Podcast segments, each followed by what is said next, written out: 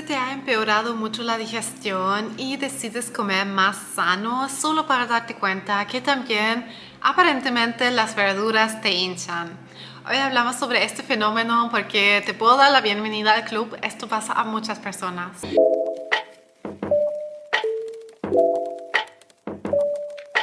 Me llamo Linda Baumgärtel, soy coach y nutricionista holística para personas con trastornos digestivos.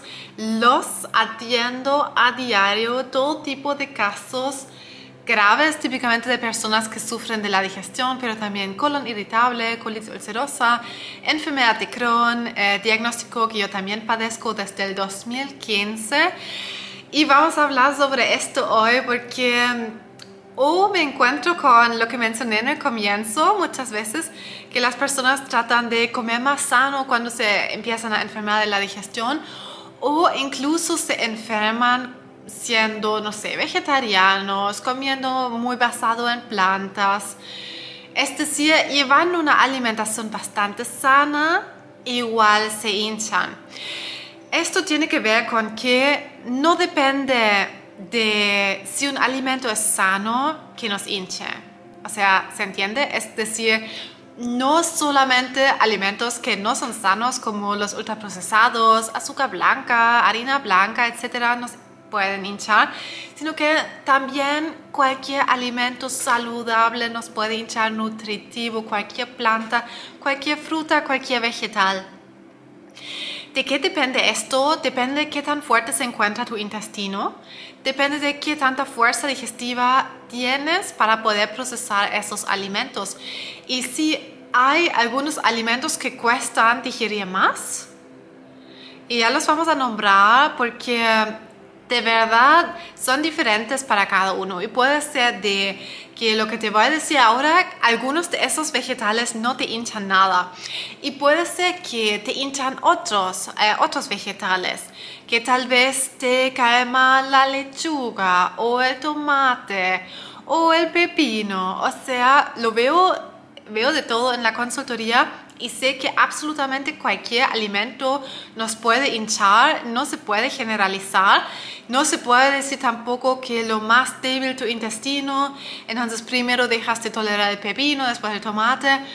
Es todo mezclado, pero te voy a mostrar los vegetales que más comúnmente hinchan. Y el primero en la lista, tal vez eh, directamente vas a decir que sí, claro.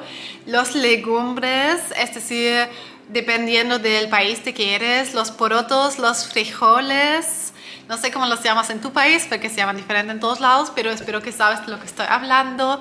Porotos, yo aprendí español en Chile, así que voy a decir los porotos negros, rojos, son los que típicamente son los peor tolerados.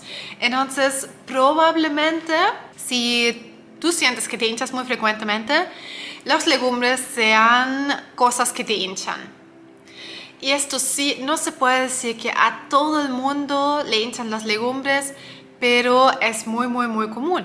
Y aquí hay una cosa muy interesante que podemos comparar porotos, los porotos, esos frijoles, ¿cierto? Los frijoles los podemos comparar con garbanzos y lentejas. Lo más probable es que tus tolerancias sean diferentes con esas tres cosas. Hay, hay personas que no toleran nada de los tres, pero hay también personas que eh, les caen bien los garbanzos, pero mal las lentejas, mal los porotos. O hay personas con colon irritable, eh, con cualquier concibo, o sea, estamos hablando de todo, ¿cierto? No estamos hablando de algún diagnóstico específico, de todo. Puedo hablar de experiencia porque atiendo todo tipo de diagnósticos. También puede pasar que te caen bien las lentejas, pero mal los garbanzos. Y típicamente mal los porotos, porque eso sí, normalmente cae mal a todos que sufren de la digestión. Que hay un problema común ahí que se dice que es normal que hinchan los legumbres eso no es cierto. Nada, nada, nada te debe hinchar. Tu intestino fuerte debe poder digerir bien también frijoles, porotos, también lentejas, sin que te dé gases. si te dan gases, es una señal de que tu intestino está debilitado. Eso es muy importante. Así que igual como para poner una mirada realista, hay cosas que son más comunes que hinchan, pero eso no significa que te deben hinchar, sino que significa que tu intestino y tu estómago no logran digerir bien esos alimentos. Así que hay mucha observación es requerida Mañana domingo vamos a comenzar un nuevo desafío de 14 días en el que la meta principal es eliminar la hinchazón y eso lo hacemos mucho a través de la autoobservación.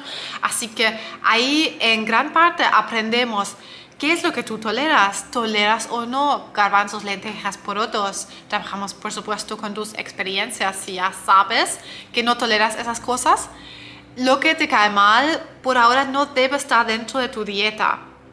Eh, más info sobre el desafío en mi página web sanatucolon.com porque ya empezamos mañana. Es una cosa súper entretenida. Muchos, eh, muchas personas que sufren de la digestión en un grupo de WhatsApp que ahí encuentran apoyo entre ellos, entre sí mismos, motivándose para dejar atrás sus molestias digestivas porque definitivamente no tienes que vivir con esto, pero la base es saber tus tolerancias. Entonces, eh, importante saber que no todo te tiene que hinchar y muchas veces son cosas muy específicas. Así que, eh, las legumbres.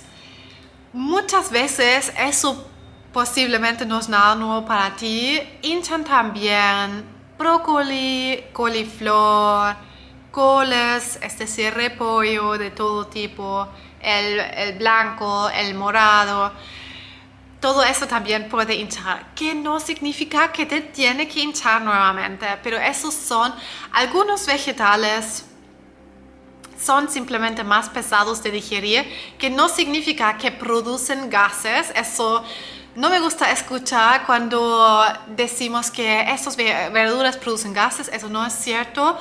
Simplemente a ti se te producen gases porque tu digestión no logra procesar esos alimentos maravillosos, súper sanos, que definitivamente no producen gases en una persona con un intestino fuerte. Eso, eso es el tema.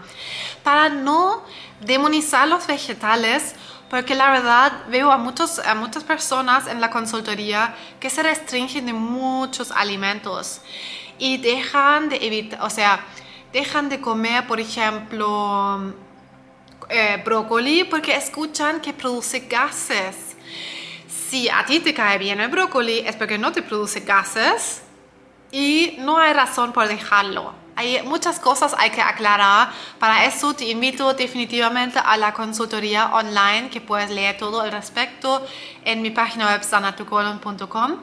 También te dejo el enlace en la descripción porque algunas cosas simplemente tenemos que aclarar porque de todos lados escuchamos tantas cosas que nos confunden, uno se empieza a restringir innecesariamente y eso en sí ya inhibe el proceso de sanación eh, inhibe que, inhibe, no sé si es la palabra correcta, pero creo que me entiendes, em, hace imposible que obtengamos suficientes nutrientes y sin nutrientes no podemos sanar. Es como una cosa así. Eso es sí lo típico que muchas veces hinchan a personas.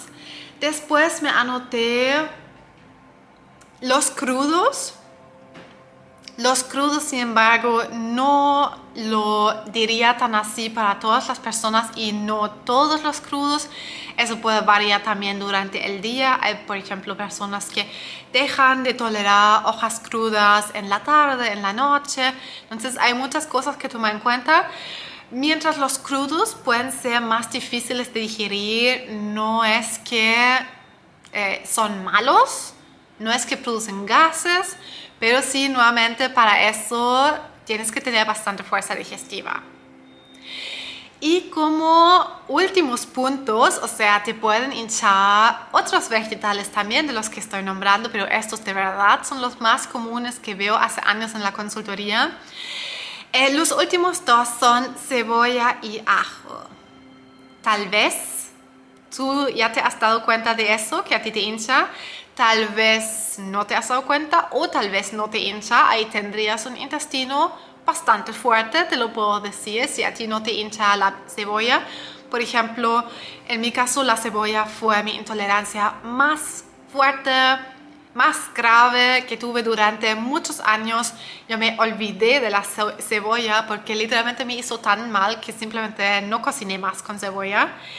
Y a largo plazo logré revertir esa tolerancia, esa intolerancia y hoy la puedo consumir sin problemas. Entonces, eso es lo que hago con los pacientes en los programas de tres meses, porque si algo hoy te cae mal, nuevamente solo significa que tu intestino no tiene suficiente fuerza digestiva para poder procesar bien esos alimentos. Trozos de alimentos llegan como enteros al intestino, ahí nos producen gases y nos hinchamos. Así que eso podemos prevenir, por ejemplo, masticando bien, puede ser un paso, pero si de verdad te cae mal un alimento tampoco ayuda a masticar bien, sino que hay que fortalecer el intestino nutriéndote, sabiendo que toleras y que no. La base para eso hacemos en el desafío de 14 días, así que nuevamente si llegas a tiempo para participar es la mejor cosa que puedes hacer. Pero también que sepas que nuevamente las tolerancias son totalmente individuales y puede ser que nada de lo que he nombrado te hincha, aunque sería raro, honestamente. Pero puede ser también que otros vegetales te hinchan. Que tal vez, como lo mencioné en el comienzo, te hincha el pepino, te hincha la lechuga. Tal vez te hincha un tipo de lechuga, pero no todas las lechugas. ¿sí? El cuerpo ahí es muy interesante y todo esto es muy, muy, muy individual. Así que espero haberte dejado como una orientación para ver qué te puede estar hinchando, para poder hacer como descarte, evitarlo y ver qué tal. Y así con todos los alimentos. Eso va, va más allá de los vegetales también. Pero sí, solo como para el punto interesante que también alimentos súper sanos, maravillosos, nutritivos nos pueden hinchar como la cebolla, un superalimento, pero a muchos les cae pésimo.